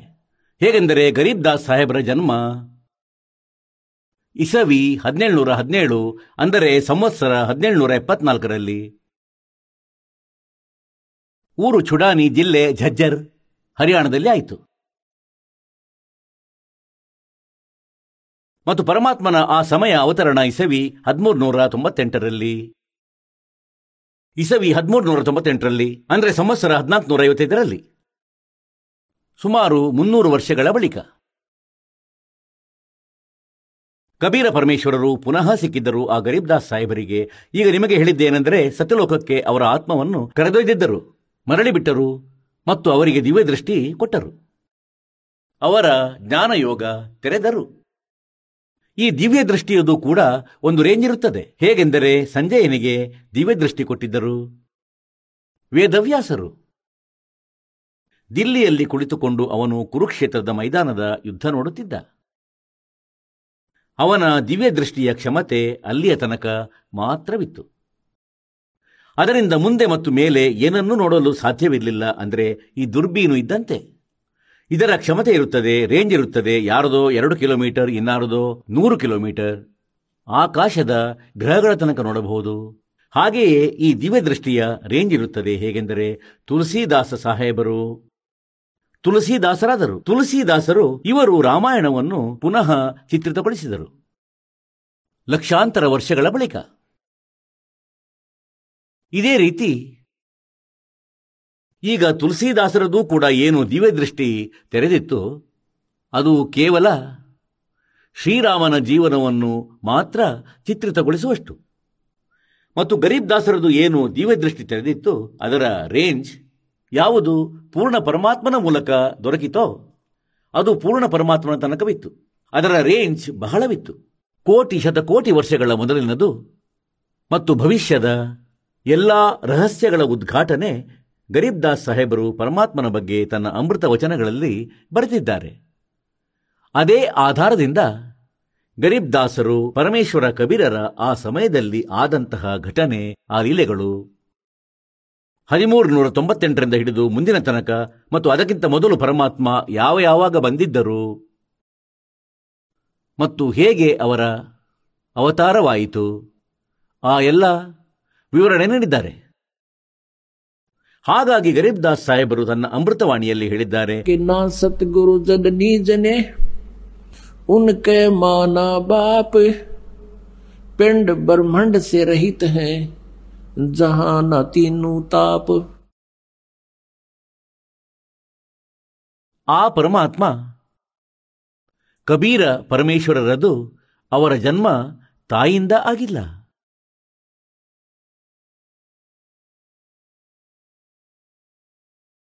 ಗರೀಬ್ ದಾಸ್ ಸಾಹೇಬರು ಪುನಃ ಪರಮಾತ್ಮನ ಸಮರ್ಥತೆಯನ್ನು ಹೇಳಿದ್ದಾರೆ अनंत कोट ब्रह्मांडे का एक रति नहीं भारे ये सतगुरु पुरुष कबीरे हैं कुल के सृजनहारे ಈಗ ಗರೀಬ್ ದಾಸ್ ಸಾಹೇಬರು ಪರಮೇಶ್ವರರ ಕಣ್ಣುಗಳಿಂದ ನೋಡಿದ ಮಹಿಮೆಯನ್ನು ಹೇಳಿದರು ಲಿಪಿಬದ್ಧಗೊಳಿಸಿದರು ಈಗ ಅವರು ಪರಮಾತ್ಮನ ಅವತರಣದ ಬಹಳ ಒಳ್ಳೆಯ ಅಮೃತವಾಣಿ ಅಂದರೆ ಬಹಳ ಪ್ರೀತಿಯ ವಾಣಿ ಹೇಳಿದ್ದಾರೆ ಅದನ್ನು ನಿಮಗೆ ಹೇಳುತ್ತೇನೆ चौरासी बंधन कटे किन्नी कल्प कबीर भवन चतुर्दश लोक सब ये टूटे जम जंजीर ग्रीब अनंत कोट ब्रह्मांड में बंदी छोड़ कहाए सो तो एक कबीर है जननी जने नमाए शब्द स्वरूप साहेब धनी शब्द सिंध सब माही बाहर भीतर रम रहे जहां तहां सब ठाही ಅಂದರೆ ಅದೇ ಪರಮಾತ್ಮನ ಅದೃಶ್ಯ ಶಕ್ತಿ ಎಲ್ಲರ ಒಳಗೆ ವಿದ್ಯಮಾನವಾಗಿದೆ ಮತ್ತು ಆ ಪರಮಾತ್ಮ ಸಾಕಾರನು ग्रीव जल थल पृथ्वी गगन में वो बाहर भीतर एक। पूर्ण ब्रह्म कबीरे हैं, अवगत पुरुष अलेख। सेवक हो के अवतरे, इस पृथ्वी के माही, जीव उदाहरण जगत गुरु हु बार बार बलि जाही। ಈಗ ಗರೀಬ್ ದಾಸ್ ಸಾಹೇಬರು ಹೇಳುತ್ತಾರೆ ಆ ಪೂರ್ಣ ಪರಮಾತ್ಮ ಅಹ जल थल पृथ्वी गगन में बाहर भीतर एक पूर्ण ब्रह्म कबीर हैं वो अवगत पुरुष अलेख ಮತ್ತು ಅವರು ಯಾವ ಉದ್ದೇಶದಿಂದ ಇಲ್ಲಿ ಬಂದರು सेवक हो के उतरे ಒಬ್ಬ ದಾಸನಾಗಿ ಕಬೀರ ದಾಸ ಹೆಸರು ಇರಿಸಿದರು ಸೇವಕ ಹೋಕರ್ ಊತರೆ. ಉತರೆ ಅಂದರೆ ಶರೀರವಾಗಿ ಬಂದರು ವೇಗದಿಂದ ಇಲ್ಲಿಗೆ ಬಂದರು. ಇಸ್ ಪೃಥ್ವಿಗೆ ಮಾಹಿ. ಯಾವ ಉದ್ದೇಶದಿಂದ? ಜೀವ ಉದಾಹರಣೆ. ಜಗತ್ ಗುರು ಬಾರೆ ಬಾರೆ ಬಲಿ ಜಾಹಿ. ಗರೀಬ್ ದಾಸರು ಹೇಳುತ್ತಾರೆ ಜೀವಾತ್ಮಗಳಾದ ನಮ್ಮ ಉದ್ಧಾರ ಮಾಡುವುದಕ್ಕಾಗಿ ಆ ಪರಮಾತ್ಮ ಸಶರೀರ ಅವತರಿಸಿದರು. ಮತ್ತು ಹೇಳುತ್ತಾರೆ, ಜೀವಾತ್ಮಗಳ ಉದ್ಧಾರಕ್ಕಾಗಿ ಆ ಜಗದ್ಗುರು ಇಡೀ ಪೃಥ್ವಿಗೆ ಜ್ಞಾನ ನೀಡುವ ಉದ್ದೇಶದಿಂದ ಎಲ್ಲರ ಗುರುವಾಗಿ ಮತ್ತು ಹೇಳುತ್ತಾರೆ, ಅವನಿಗಾಗಿ ಪದೇ ಪದೇ ಅರ್ಪಿತನಾಗುವೆನು ಆ ಪರಮಾತ್ಮನ ಮೇಲೆ. ಅವನು ಇಂತಹ ದಯ ಮಾಡಿದ ನಮ್ಮ ಮೇಲೆ, ಕಾಲನ ಜಾಲದಲ್ಲಿ ಸಿಲುಕಿದಂತಹ ಜೀವಾತ್ಮಗಳ ಮೇಲೆ. ಪುಣ್ಯಾತ್ಮರೇ, ಈ ಕಾಲನು ಯಾರು? ಆ ಗೀತೆಯ ಅಧ್ಯಾಯ ಹನ್ನೊಂದರ ಶ್ಲೋಕ ಮೂವತ್ತೆರಡರಲ್ಲಿ ಹೇಳುತ್ತಾನೆ, ನಾನು ಕಾಲನು ಮತ್ತು ಎಲ್ಲರನ್ನು ತಿನ್ನಲು ಈಗ ಆಗಮಿಸಿರುವೆನು. ಅರ್ಜುನ, ನೀನು ಯುದ್ಧ ಮಾಡದಿದ್ದರೂ ನಾನು ಇವರ ನಾಶ ಮಾಡುವೆನು. ಹಾಗಾದರೆ ಆ ಕಾಲನು ಯಾರು ಆ ಶ್ರೀಕೃಷ್ಣ ಕಾಲನಲ್ಲ? ಶ್ರೀಕೃಷ್ಣ ಹೇಳ್ತಿರ್ಲಿಲ್ಲ. ಶ್ರೀಕೃಷ್ಣನಲ್ಲಿ ಒಂದು ಭೂತ ಹೇಳುತ್ತಿತ್ತು. ಒಂದು ಪೇತದಂತೆ ಹೇಳುತ್ತಿದ್ದ. ಯಾರು? ಈ ಬ್ರಹ್ಮನು ಹೇಳುತ್ತಿದ್ದ ಯಾರನ್ನು? ವೈದಿಕ ಧರ್ಮದವರು ಅವನನ್ನು ಬ್ರಹ್ಮನೆಂದು ಕರೆಯುತ್ತಾರೆ. ಮತ್ತು ಸಂತ ಮತದಲ್ಲಿ ಜ್ಯೋತಿ ಸ್ವರೂಪಿ ನಿರಂಜನ ಎನ್ನುತ್ತಾರೆ ಮತ್ತು ಕಾಲ ನಿರಂಜನ ಎಂದು ಕರೆಯುತ್ತಾರೆ. ಅವನು ಗೀತೆ ಅಧ್ಯಾಯ ನಾಲ್ಕರ ಶ್ಲೋಕ ಐದು ಮತ್ತು ಒಂಬತ್ತರಲ್ಲಿ ಹೇಳುತ್ತಾನೇನೆಂದರೆ, ಅರ್ಜುನ, ನನ್ನ ಜನ್ಮ ಮತ್ತು ನಿನ್ನ ಜನ್ಮ ಮೃತ್ಯು ಬಹಳ ಆಗಿ ಹೋಗಿವೆ. ಮತ್ತು ನನ್ನದು ಬಹಳ ಆಗಿ ಹೋಗಿವೆ. ನಿನಗೆ ಗೊತ್ತಿಲ್ಲ, ನನಗೆ ಗೊತ್ತಿದೆ. ನಂತರ ಹೇಳುತ್ತಾನೇನೆಂದರೆ ಅರ್ಜುನ ನನ್ನ ಜನ್ಮ ಮತ್ತು ಕರ್ಮ ಅಲೌಕಿಕವಾಗಿದೆ. ಆಹಾ, ಈಗ ಅವನ ಕರ್ಮ ಹೀಗೆ ಅಲೌಕಿಕವಾಗಿವೆ. ಏನೆಂದರೆ ನಾನು ಎಂದಿಗೂ ಯಾರ ಮುಂದೆಯೂ ಬರುವುದಿಲ್ಲ. ಗೀತೆ ಅಧ್ಯಾಯ ಏಳರ ಶ್ಲೋಕ ಇಪ್ಪತ್ನಾಲ್ಕು ಮತ್ತು ಇಪ್ಪತ್ತೈದರಲ್ಲಿ ಗೀತೆ ಜ್ಞಾನದಾತ ಈ ಕಾಲ ಶ್ರೀಕೃಷ್ಣನಲ್ಲಿ ಹೇಳುತ್ತಿದ್ದಾನೆ. ಇವನು ಹೇಳುತ್ತಾನೇನೆಂದರೆ ಬುದ್ಧಿ ಇಲ್ಲದ ಈ ಜನ ಸಮುದಾಯ ಮುಂದೆ ನಿಂತಿರುವ ಈ ಜನ ನನ್ನನ್ನು ಕೃಷ್ಣನೆಂದು ತಿಳಿದಿರಬಹುದು. I am not Krishna. ನಾನೆಂದಿಗೂ ವ್ಯಕ್ತಿ ರೂಪದಲ್ಲಿ ಯಾರ ಮುಂದೆಯೂ ಪ್ರಕಟನಾಗುವುದಿಲ್ಲ. ನಾನು ಎಂದಿಗೂ ಯಾರ ಮುಂದೆಯೂ ಆಸ್ ಇಟ್ ಈಸ್ ಬರುವುದಿಲ್ಲ. ನಾನು ನನ್ನ ಯೋಗ ಮಾಯೆಯಿಂದ ಅವಿತಿರುತ್ತೇನೆ. ಇದು ನನ್ನ ಕೆಟ್ಟ ನಿಯಮವಾಗಿದೆ. ಅವ್ಯೈ ಅನುತಮಾಂ ಇದು ನನ್ನ ದೃಢ ಕೆಟ್ಟ ನಿಯಮವಾಗಿದೆ. ಹಾಗಾಗಿ ಅವನು ಹೇಳುತ್ತಾನೆ, ಇದೇ ಆಧಾರದಿಂದ ನಾನು ಯಾರದೇ ಮುಂದೆ ಬರುವುದಿಲ್ಲ. ಹಾಗಾದರೆ ಹೀಗೆ ಜನ್ಮ ಮತ್ತು ಕರ್ಮ ಅಲೌಕಿಕವಾಗಿವೆ. ಕರ್ಮವಂತೂ ಹೀಗೆ ಅಲೌಕಿಕವಾಗಿದೆ. ಹೇಗೆಂದರೆ ಅವನು ಯಾರಲ್ಲೂ ಪ್ರವೇಶಿಸಿ ಮತ್ತು ಏನು ಮಾಡಬೇಕಾಗಿದೆಯೋ ಮಾಡಿಸಬೇಕಾಗಿದೆಯೋ ಅದನ್ನು ಮಾಡಿಬಿಡುತ್ತಾನೆ. ಮತ್ತು ಒಳ್ಳೆಯದು ಕೆಟ್ಟದನ್ನು ಅವನು ಯಾರೊಳಗೆ ಪ್ರವೇಶಿಸಿ ಮಾಡುತ್ತಾನೆ, ಆ ಕ್ರಿಯೆ ಅವನದೇ ಆಗಿಬಿಡುತ್ತದೆ. ಹೇಗೆಂದರೆ ಒಂದು ಬಾರಿ ಗಂಧರ್ವರ ಮತ್ತು ನಾಗಗಳ ಮಧ್ಯೆ ಜಗಳವಾಯಿತು. ಗಂಧರ್ವರು ನಾಗಗಳನ್ನು ಸೋಲಿಸಿದರು. ನಾಗಗಳು ನಂತರ ಪ್ರಾರ್ಥಿಸಿದರು. ಭಗವಂತನ ಸ್ತುತಿ ಮಾಡಿದರು. ಈ ಕಾಲನು ವಿಷ್ಣು ರೂಪದಲ್ಲಿ ಪ್ರಕಟನಾದನು. ಮತ್ತು ಹೇಳಿದನೆಂದರೆ ನೀವು ಒಬ್ಬ ರಾಜ ಶಶಾದನಿರುವನು. ಅವನನ್ನು ಯುದ್ಧಕ್ಕಾಗಿ ಸಿದ್ಧಗೊಳಿಸಿ. ಅವನ ಶರೀರದಲ್ಲಿ ಪ್ರವೇಶಿಸಿ ನಾನು ಪ್ರೇತದಂತೆ ಹೋಗಿ ಎಲ್ಲರನ್ನೂ ಹೊಡೆಯುವೆನು, ಗಂಧರ್ವರ ನಾಶಗೊಳಿಸುವೆನು. ಹೀಗೆಯೇ ಮಾಡಿದರು. ಹೀಗೆಯೇ ಒಮ್ಮೆ ರಾಕ್ಷಸರ ಮತ್ತು ದೇವತೆಗಳ ನಡುವೆ ಜಗಳವಾಯಿತು. ಅದರಲ್ಲಿ ದೇವತೆಗಳು, ರಾಕ್ಷಸರಿಂದ ಸೋತರು. ಇದು ವಿಷ್ಣು ಪುರಾಣದಲ್ಲಿ ಬರೆದಿದೆ. ಆಗ ದೇವತೆಗಳು ನಂತರ ಪ್ರಾರ್ಥಿಸಿದರು, ಬಹಳ ದಿನ ತಪಸ್ಸು ಮಾಡಿದರು. ನಂತರ ವಿಷ್ಣು ರೂಪದಲ್ಲಿ ಕಾಲನು ಪ್ರಕಟನಾದನು ವಿಷ್ಣುವಿನ ರೂಪದಲ್ಲಿ. ಮತ್ತು ಹೇಳಿದನೇನೆಂದರೆ ನನಗೆಲ್ಲ ನಿಮ್ಮ ಪರಿಸ್ಥಿತಿ ಗೊತ್ತಿದೆ. ನೀವು ಪುರ್ಕುತ್ಸ್ ಹೆಸರಿನ ರಾಜನನ್ನು ಯುದ್ಧಕ್ಕಾಗಿ ಸಿದ್ಧಗೊಳಿಸಿ, ನಾನು ಅವನ ಶರೀರದಲ್ಲಿ ಪ್ರವೇಶಿಸಿ, ಎಲ್ಲರನ್ನೂ ಸೋಲಿಸುವೆನು, ಕೊಲ್ಲುವೆನು. ಹೀಗೆ ಮಾಡಿದನು. ಹಾಗಾಗಿ ಇವನು ಕಾಲನು ಮಹಾಭಾರತದ ಯುದ್ಧದಲ್ಲಿ ಶ್ರೀಕೃಷ್ಣನು ಖಂಡಿತ ಇಚ್ಛಿಸಿರಲಿಲ್ಲ ಯುದ್ಧ ಮಾಡಲು ಮತ್ತು ಮಾಡಿಸಲು. ಏಕೆಂದರೆ ಅವರು ಸ್ವತಃ ಕೂಡ ಹೇಳಿದ್ದರು, ನಾನು ಶಸ್ತ್ರಗಳನ್ನು ಹಿಡಿಯಲಾರೆ. ಮತ್ತು ಮೂರು ಬಾರಿ ಶಾಂತಿ ದೂತನಾಗಿ ಹೋಗಿದ್ದರು, ಏನೆಂದರೆ ನೀವು ಯುದ್ಧ ಮಾಡಬೇಡಿ, ಕೌರವ ಪಾಂಡವರೇ ತಮ್ಮ ಪ್ರೀತಿಯಿಂದ ಪರಿಹರಿಸಿಕೊಳ್ಳಿ. ಒಪ್ಪದಿದ್ದಾಗ ಹೇಳಿದರು, ನಾನು ಯುದ್ಧವನ್ನೂ ಮಾಡುವುದಿಲ್ಲ, ಶಸ್ತ್ರಾಸ್ತ್ರವನ್ನೂ ಮುಟ್ಟುವುದಿಲ್ಲ. ಒಂದೆಡೆ ನನ್ನ ಸೇನೆ ಇರುವುದು, ಇನ್ನೊಂದೆಡೆ ನಾನಿರುವೆನು. ಮತ್ತು ನಂತರ ಮಹಾಭಾರತದ ಯುದ್ಧ ನಿಲ್ಲಲಿಲ್ಲ, ಸ್ಟಾರ್ಟ್ ಆಗುವುದಿತ್ತು. ಅದೇ ಸಮಯದಲ್ಲಿ ಅರ್ಜುನ ನಿರಾಕರಿಸುತ್ತಾನೇನೆಂದರೆ ನಾನು ಯುದ್ಧ ಮಾಡುವುದಿಲ್ಲ. ಮತ್ತು ಕಾಲನಿಗೂ ಗೊತ್ತಿತ್ತು ಶ್ರೀಕೃಷ್ಣನೂ ಹೇಳುವನು, ಸರಿ, ಮರಳಿ ಹೋಗೋಣ, ಇನ್ನೂ ಏನು ಬಿಗಡಾಯಿಸಿಲ್ಲ ಎಂದು. ಅದೇ ಸಮಯ ಈ ಕಾಲನು ಪ್ರವೇಶಿಸಿದ ಶ್ರೀಕೃಷ್ಣನ ಒಳಗೆ, ಇಪ್ಪತ್ತೊಂದು ಬ್ರಹ್ಮಾಂಡಗಳ ಸ್ವಾಮಿ, ಅವನು ನಮ್ಮನ್ನು ಇಲ್ಲಿ ಸಿಲುಕಿಸಿದ್ದಾನೆ, ತನ್ನ ಸ್ವಾರ್ಥಕ್ಕಾಗಿ ಮೋಸ ಮಾಡುತ್ತಿದ್ದಾನೆ. ಒಂದು ಲಕ್ಷ ಮಾನವ ಶರೀರಧಾರಿ ಜೀವಾತ್ಮಗಳನ್ನು ಇವನು ಪ್ರತಿನಿತ್ಯ ಆಹಾರ ಮಾಡುತ್ತಾನೆ, ತಿನ್ನುತ್ತಾನೆ. ಈ ಉದ್ದೇಶದಿಂದ ಇವನಿಗೆ ಈ ಅಪರಾಧ ಮಾಡಿಸುತ್ತಿತ್ತು ಮತ್ತು ನಮ್ಮನ್ನಿಲ್ಲಿ ಜಾಲದಲ್ಲಿ ಇಟ್ಟಿದ್ದಾನೆ. ಹಾಗಾಗಿ ಇದೇ ಉದ್ದೇಶದಿಂದ ಅವನು ಇದೆಲ್ಲ ವ್ಯವಸ್ಥೆಯನ್ನು ಮಾಡಿಟ್ಟಿದ್ದಾನೆ. ಇವನು ಹೇಳುತ್ತಾನೇನೆಂದರೆ, ನನ್ನ ಜನ್ಮ ಮತ್ತು ಕರ್ಮ ಅಲೌಕಿಕವಾಗಿವೆ. ಹೀಗೆ ಅವನು ಹೇಳುತ್ತಾನೆ, ಹನ್ನೊಂದನೇ ಅಧ್ಯಾಯದ ಮೂವತ್ತೆರಡನೇ ಶ್ಲೋಕದಲ್ಲಿ ಎಂದರೆ, ನಾನು ಕಾಲನಾಗಿರುವೆನು. ಅರ್ಜುನ ಹೇಳುತ್ತಾನೆ, ಅಧ್ಯಾಯ ಹನ್ನೊಂದರ ಶ್ಲೋಕ ಇಪ್ಪತ್ತೊಂದರಲ್ಲಿ ಏನೆಂದರೆ, ಹೇ ಭಗವಂತ, ನೀವಂತೂ ದೇವತೆಗಳನ್ನೂ ತಿನ್ನುತ್ತಿದ್ದೀರಾ? ಋಷಿ ಮಹರ್ಷಿಗಳು ನಿಮ್ಮನ್ನು ಕಂಡು ನಡುಗುತ್ತಿದ್ದಾರೆ, ಕೈ ಜೋಡಿಸುತ್ತಿದ್ದಾರೆ, ಮಂಗಳವಾಗಲಿ ಮಂಗಳವಾಗಲಿ ಮಂಗಳವಾಗಲೆಂದು ಪ್ರಾರ್ಥಿಸುತ್ತಿದ್ದಾರೆ. ನಮ್ಮನ್ನು ಬಿಟ್ಟುಬಿಡಿ ನಮ್ಮನ್ನು ಬಿಟ್ಟುಬಿಡಿ. ಮತ್ತು ಈ ದೇವತೆಗಳ ಗುಂಪು ಗುಂಪು ಗುಂಪಾಗಿ ನಿಮ್ಮ ಬಾಯಲ್ಲಿ ಸೇರುತ್ತಿದೆ. ಆಗ ಅಧ್ಯಾಯ ಹನ್ನೊಂದರ ಶ್ಲೋಕ ಮೂವತ್ತೆರಡರಲ್ಲಿ ಹೇಳುತ್ತಾನೆ, ಅರ್ಜುನ, ನಾನಂತೂ ಕಾಲನು, ಎಲ್ಲರನ್ನೂ ತಿನ್ನುವೆನು. ಹಾಗಾಗಿ ಪುಣ್ಯಾತ್ಮರೇ, ನಾವು ಈ ಕಾಲನ ಜಾಲದಲ್ಲಿ ಸಿಲುಕಿಕೊಂಡಿದ್ದೇವೆ. ಇವನು ನಮ್ಮನ್ನು ಮಿಸ್ಗೈಡ್ ಮಾಡಿದ್ದಾನೆ. ಮತ್ತು ಒಂದು ಲಕ್ಷ ಮಾನವ ಶರೀರಧಾರಿ ಜೀವಾತ್ಮಗಳ ಆಹಾರ ಮಾಡುವಂತಹ ಶಾಪ ಇವನಿಗೆ ತಗುಲಿದೆ. ಏಕೆಂದರೆ ಇವನು ಸತ್ಯಲೋಕದಲ್ಲಿ ಆ ಶಾಶ್ವತ ಸ್ಥಾನದಲ್ಲಿ, ಸನಾತನ ಪರಮಧಾಮದಲ್ಲಿ ಯಾವಾಗ ನಾವೆಲ್ಲ ಅಲ್ಲಿದ್ದೆವು, ಆಗ ಇವನು ಅಲ್ಲಿದ್ದ? ಅಲ್ಲಿ ಒಂದು ಭಯಂಕರ ತಪ್ಪು ಮಾಡಿದ್ದ. ಮತ್ತು ನಾವು ಇವನ ಹಾಗೆಯೇ ಮಾಡಿದ್ದೆವು.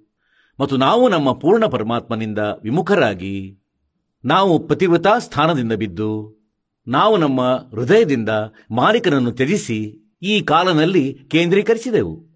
ಮತ್ತಿವನ ಜೊತೆ ನಾವು ಇಲ್ಲಿಗೆ ಬಂದೆವು. ಇವನು ಮೂರು ಬಾರಿ ತಪಸ್ಸು ಮಾಡಿ ಇಲ್ಲಿಯ ತನ್ನ ಎಲ್ಲ ವ್ಯವಸ್ಥೆ ಆ ಪೂರ್ಣ ಪರಮಾತ್ಮ ಕವಿರ್ದೇವನಿಂದಲೇ ಪ್ರಾಪ್ತ ಮಾಡಿಕೊಂಡಿದ್ದಾನೆ.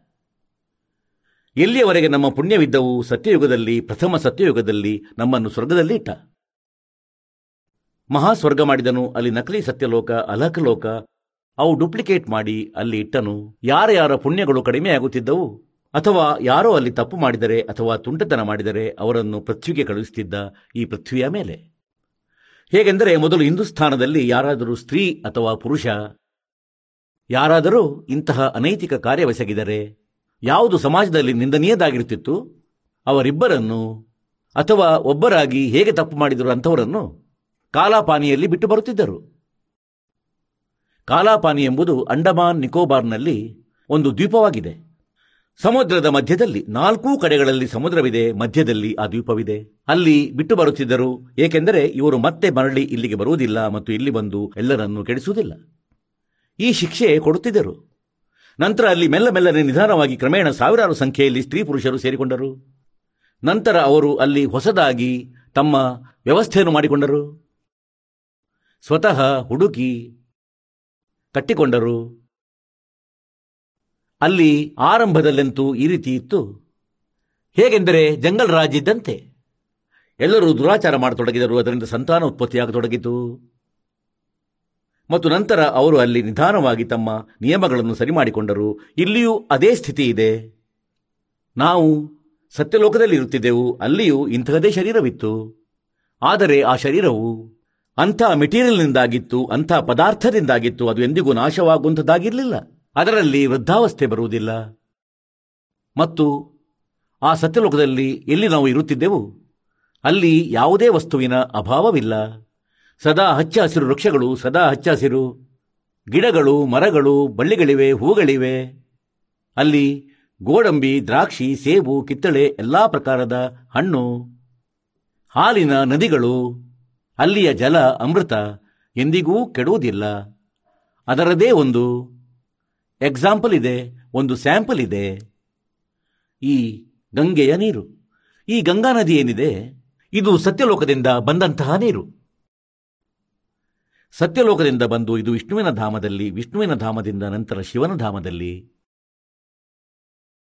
ಮತ್ತು ಶಿವನ ಧಾಮದಲ್ಲಿ ಎಲ್ಲಕ್ಕಿಂತ ಎತ್ತರದಲ್ಲಿ ಒಂದು ಜಟಾಕುಂಡಲಿ ಡ್ಯಾಮ್ ಇದೆ. ಜಟಾಕುಂಡಲಿ ಸರೋವರ ಇದೆ. ಅದು ಅಲ್ಲಿಂದ ಸತ್ಯಲೋಕದಿಂದ ಗಂಗಾ ಬರುತ್ತಿತ್ತು. ಅದಕ್ಕೆ ಜಟಾಕುಂಡಲಿ ಡ್ಯಾಂ ತುಂಬಲು ಆರು ತಿಂಗಳು ಬೇಕಾಯಿತು. ಆರು ತಿಂಗಳಾದ ಬಳಿಕ ಅದು ಓವರ್ಫ್ಲೋ ಆಗಿ ನಡೆಯುತ್ತಿದೆ ಇಂದಿನ ತನಕ. ಅಲ್ಲಿಂದ ಆ ನೀರು ಬೀಳುತ್ತಿದೆ. ಹೀಗೆ ಗುಪ್ತ ರೂಪದಿಂದ ಬರುತ್ತದೆ. ಹಿಮಾಲಯದ ಬಳಿ ಗೋಮುಖದಲ್ಲಿ ಒಂದು ಹಿಮಗಡ್ಡೆಯ ರೂಪದಲ್ಲಿ ಶೇಖರವಾಗುತ್ತದೆ. ಮತ್ತು ಅಲ್ಲಿಂದ ಜಲಪ್ರವಾಹ ಆಗಿ ಅದೇ ಅಮೃತ ನದಿಯ ರೂಪದಲ್ಲಿ ಹರಿಯುತ್ತಿದೆ, ಅದನ್ನು ಗಂಗಾ ನದಿ ಎನ್ನುತ್ತಾರೆ. ಇದೇ ರೀತಿ ಇಂತಹ ಜಲ ಹೀಗೆ ಅಲ್ಲಿ ಹಾಲಿನ ನದಿಗಳು ಸತ್ಯಲೋಕದೊಳಗಿದೆ. ಅವು ಎಂದಿಗೂ ಕೆಡುವುದಿಲ್ಲ. ಗಂಗೆ ಜಲವನ್ನು ನೀವು ಇಪ್ಪತ್ತು ವರ್ಷ, ನೂರು ವರ್ಷ ಇಡಿ ಯಾವುದಾದರೂ ಬಾಟ್ಲಿಯಲ್ಲಿ ಅದು ಎಂದಿಗೂ ಕೆಡುವುದಿಲ್ಲ. ಹೀಗಾಗಿ ಪರಮಾತ್ಮನು ಅದೊಂದು ಎಕ್ಸಾಂಪಲ್ ಕೊಟ್ಟಿದ್ದಾನೇನೆಂದರೆ, ಈ ಕಲಿಯುಗದ ಮಧ್ಯದ ಪೀಳಿಗೆಯಲ್ಲಿ ನಮ್ಮ ಮಹಿಮೆಯನ್ನು ತಿಳಿಸುವುದಕ್ಕಾಗಿ ಇದೊಂದು ಬಹಳ, ಅಂದರೆ ಒಂದು ಪ್ರಮಾಣದ ಕೆಲಸ ಮಾಡುವುದು. ಅಂತಹ ಲೋಕವಿದೆ, ಅಂತಹ ಸ್ಥಾನವಿದೆ. ಅಲ್ಲಿ ಇಂತಹ ಆಹಾರವಿದೆ, ಇಂತಹ ಜಲವಿದೆ. ನಾವು ಅಲ್ಲಿ ಇರುತ್ತಿದ್ದೆವು, ನಾವು ಸ್ವತಃ ನಾಶ ಮಾಡಿಕೊಂಡೆವು, ಇವನ ಜೊತೆ ಬಂದೆವು. ಈಗ ನಾವು ಅಳುತ್ತಿದ್ದೇವೆ. ಇವನು ನಮ್ಮನ್ನು ಇಷ್ಟು ಅಜ್ಞಾನಿ ಮಾಡಿಬಿಟ್ಟನು, ನಮಗೆ ನಮ್ಮ ಭಗವಂತನನ್ನು ಗುರುತಿಸಲಾಗುತ್ತಿಲ್ಲ. ತಮ್ಮ ನಕಲಿ ಸಂತರನ್ನು ಮಾಡಿ ಇಲ್ಲಿ ಕೆಳಗೆ ಕಳುಹಿಸಿದ. ಮತ್ತು ಅವರ ಮೂಲಕ ಸ್ವತಃ ಅವರಲ್ಲಿ ಪ್ರವೇಶಿಸಿ ಅಥವಾ ತನ್ನ ರಿಮೋಟ್ನಿಂದ ತಪ್ಪು ಜ್ಞಾನ ಪ್ರವೇಶ ಮಾಡಿಸಿ ಅವರಿಂದ ಪರಮಾತ್ಮ ಪರಿಭಾಷೆಯನ್ನು ಬದಲಾಯಿಸಿದನು. ಈ ಕಾಲ ಭಗವಂತನು ಮತ್ತು ಎಲ್ಲರೂ ಪರಮಾತ್ಮನನ್ನು ನಿರಾಕಾರ ಎನ್ನುತ್ತಾರೆ. ಹಾಗಾಗಿ ನಿರಾಕಾರನೆಂದು ಹೇಳುವವರು ಯಾವ ಸಾಧನೆಗಳನ್ನು ಮಾಡಿದರೂ ಆ ಸಾಧನೆಯಿಂದ ಪ್ರಭು ಪ್ರಾಪ್ತಿಯಾಗಲಿಲ್ಲ. ಅವರು ಸೆಕೆಂಡ್ ಮಾಡಿಬಿಟ್ಟರು, ಸಮರ್ಥಿಸಿದರು, ಸಾವಿರಾರು ವರ್ಷ ತಪಸ್ಸನ್ನು ಮಾಡಿ. ಏನೆಂದರೆ ಪರಮಾತ್ಮನು ನಿರಾಕಾರನು. ವೇದ ಮತ್ತು ಗೀತೆ, ಪುರಾಣ ಹೇಳುತ್ತವೆ. ಆ ಪರಮಾತ್ಮ ಸಾಕಾರನು, ನರಾಕಾರನು, ಮನುಷ್ಯ ಸದೃಶನು. ಆ ವೇದಗಳನ್ನು ಮತ್ತು ಗೀತೆಯನ್ನು ಸತ್ಯವೆಂದು ಒಪ್ಪಿಕೊಳ್ಳುವಂತಹ ಋಷಿ ಮಹರ್ಷಿಗಳು ತಿಳಿಯಲಿಲ್ಲ. ಏಕೆಂದರೆ ಅವರು ಲೋಕವೇದ, ಆಕಾಶವಾಣಿಯಿಂದ ಒಳಗಿನ ಪ್ರೇರಣೆಯಿಂದ, ತಮ್ಮ ಹಠಯೋಗದಿಂದ ಮಾಡಿದ ಸಾಧನೆಯಿಂದ. ಕಾಲನು ಅವರಿಂದ ಇದೇ ನಿರ್ಣಯವನ್ನು ಹೊರಡಿಸಿದನು. ಏನೆಂದರೆ ಗಾಡ್ ಈಸ್ ಫಾರ್ಮ್ಲೆಸ್ ಪರಮಾತ್ಮ ನಿರಾಕಾರನು. ಆ ವಿದ್ವಾನ ಪುರುಷರು ಓದುತ್ತಿದ್ದರು, ಸಂಸ್ಕೃತ ಬಲ್ಲವರಾಗಿದ್ದರು, ಓದುತ್ತಿದ್ದರು, ಆದರೆ ಆ ಅಜ್ಞಾನ ಆಧಾರದಿಂದ ಲೋಕವೇದವನ್ನು ಮುಖ್ಯವಾಗಿ ಇರಿಸಿದರು. ಸದ್ಗ್ರಂಥಗಳನ್ನೂ ನಂಬುತ್ತಿದ್ದರು, ಇದು ಕೂಡ ಮಾನ್ಯವಾಗಿದೆ. ಆದರೆ ಈಗ ಈ ದಾಸನ ಮೇಲೆ ಪರಮಾತ್ಮನದು ಕೃಪೆಯಾಯಿತು, ಆ ಸದ್ಗ್ರಂಥಗಳನ್ನು ನೋಡಿದೆ. ಆ ಪರಮೇಶ್ವರನು ಈ ದಾಸನ ಜ್ಞಾನಯೋಗವನ್ನು ತೆರೆದನು. ಈಗ ನಾವು ಈ ಕಡೆಯಿಂದ ಹಿಂದೂ ಧರ್ಮವನ್ನು ನಂಬುತ್ತೇವೆ. ಹಿಂದೂ ಧರ್ಮವನ್ನು ಒಪ್ಪುತ್ತಿದ್ದರೆ ಹಿಂದೂ ಧರ್ಮದ ಸದ್ಗ್ರಂಥಗಳನ್ನು ನಂಬಲೇಬೇಕು. ಏಕೆಂದರೆ ಯಾವುದೇ ಪ್ರಚಾರ, ಯಾವುದೇ ದೇವರದು, ಯಾವುದು ನಮಗೆ ಕೇಳಲು ಸಿಕ್ಕಿದೆ, ಅದನ್ನು ಹೇಳುವವರು ಇದನ್ನೇ ಹೇಳಿದ್ದಾರೆ ಏನೆಂದರೆ ಶಿವಪುರಾಣದಲ್ಲಿಯೇ ಹೀಗೆ ಬರೆದಿದೆ, ನಾವು ಅಲ್ಲಿಂದ ಹೇಳುತ್ತಿದ್ದೇವೆ. ಗೀತೆಯಲ್ಲಿ ಹೀಗೆ ಬರೆದಿದೆ, ಅದನ್ನು ಅಲ್ಲಿಂದ ಹೇಳುತ್ತಿದ್ದೇವೆ. ವಿಷ್ಣು ಪುರಾಣದಲ್ಲಿ ಹೀಗೆ ಬರೆದಿದೆ, ದುರ್ಗಾ ಪುರಾಣದಲ್ಲಿ ಹೀಗೆ ಬರೆದಿದೆ. ಮತ್ತು ವೇದಗಳಲ್ಲಿ ಹೀಗೆ ಬರೆದಿದೆ. ಆದರೆ ಆ ಸಮಯ ನಾವೆಲ್ಲ ಅಶಿಕ್ಷಿತರಾಗಿದ್ದೆವು. ಜನರು ಅಶಿಕ್ಷಿತರಾಗಿದ್ದರು ಮತ್ತು ಸಂಸ್ಕೃತ ಭಾಷೆಯ ಅಧ್ಯಯನ ಮಾಡಲು ಮತ್ತು ವಿದ್ಯೆಯನ್ನು ಕಲಿಯಲು ಕೇವಲ ಬ್ರಾಹ್ಮಣ ವರ್ಗಕ್ಕೆ ಮಾತ್ರ ಅಧಿಕಾರವಿತ್ತು. ಇಂತಹ ನಿಯಮ ಮಾಡಲಾಗಿತ್ತು ಏನೆಂದರೆ ಬ್ರಾಹ್ಮಣರು ವಿದ್ಯೆ ಗ್ರಹಿಸುವರು ಮತ್ತು ಬಾಕಿ ನಾಲ್ಕು ವರ್ಣ ಮಾಡಿದ್ದರು. ಅವರು ತಮ್ಮ ತಮ್ಮ ಕಾರ್ಯ ಬೇರೆ ಮಾಡುವರು. ಇದೇ ಆಧಾರದಿಂದ ಅನ್ಯ ಜನರು ಶಿಕ್ಷಣವನ್ನು ಗ್ರಹಿಸುತ್ತಿರಲಿಲ್ಲ ಆದರೆ ಈ ವಿದ್ಯೆ ಗ್ರಹಿಸುವವರಿಗೆ, ಅಂದರೆ ಸಂಸ್ಕೃತ ಭಾಷೆ ತಿಳಿಯುವವರಿಗೆ ವೇದಗಳ ಜ್ಞಾನವಿರಲಿಲ್ಲ. ಸಂಸ್ಕೃತ ಭಾಷೆ ಖಂಡಿತವಾಗಿಯೂ ಇತ್ತು, ಓದುತ್ತಿದ್ದರು. ಆದರೆ ಅದನ್ನು ತಿಳಿಯಲಿಲ್ಲ. ಬೇದ ಪಡ ಪರ ವೇದ ನ ಜಾಣ ಬಾಚೆ ಪುರಾಣ ಅಠಾರ. ಜಡಕು ಅಂಧೆ ಪತ್ತೆ ಖುವಾವ ಭೂಲಿಗೆ ಸಿರ್ಜನಹಾರ.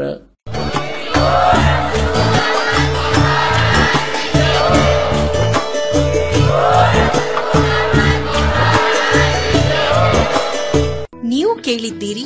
ಜಗದ್ಗುರು, ತತ್ವದರ್ಶಿ ಸಂತ ರಾಮ್ಪಾಲ್ ಮಹಾರಾಜರ ಮಂಗಳ ಪ್ರವಚನ. ಹೆಚ್ಚಿನ ಮಾಹಿತಿಗಾಗಿ ವಿಸಿಟ್ ಮಾಡಿ ನಮ್ಮ website W W W dot Jagadguru Rampalji dot O R G. Sant Rampal ಮಹಾರಾಜರ ಶುಭ ಆಶೀರ್ವಾದದಿಂದ ಇಡೀ ವಿಶ್ವದಲ್ಲಿ ಐನೂರಕ್ಕೂ ಹೆಚ್ಚು ನಾಮದೀಕ್ಷಾ ಕೇಂದ್ರಗಳಿವೆ. ಇದರಲ್ಲಿ ಸಂತ ರಾಮ್ಪಾಲ್ ಮಹಾರಾಜರಿಂದ ನಿಶುಲ್ಕವಾಗಿ ಆನ್ಲೈನ್ ನಾಮದೀಕ್ಷೆ ಕೊಡಲಾಗುತ್ತಿದೆ. ತಮ್ಮ ಹತ್ತಿರದ ನಾಮದೀಕ್ಷಾ ಕೇಂದ್ರದ ಮಾಹಿತಿಗಾಗಿ ಸಂಪರ್ಕಿಸಿ ಎಂಟು ಎಂಟು ಎಂಟು ನಾಲ್ಕು ನಾಲ್ಕು ನಾಲ್ಕು ಏಳು ಮೂರು ಸೊನ್ನೆ ಎರಡು.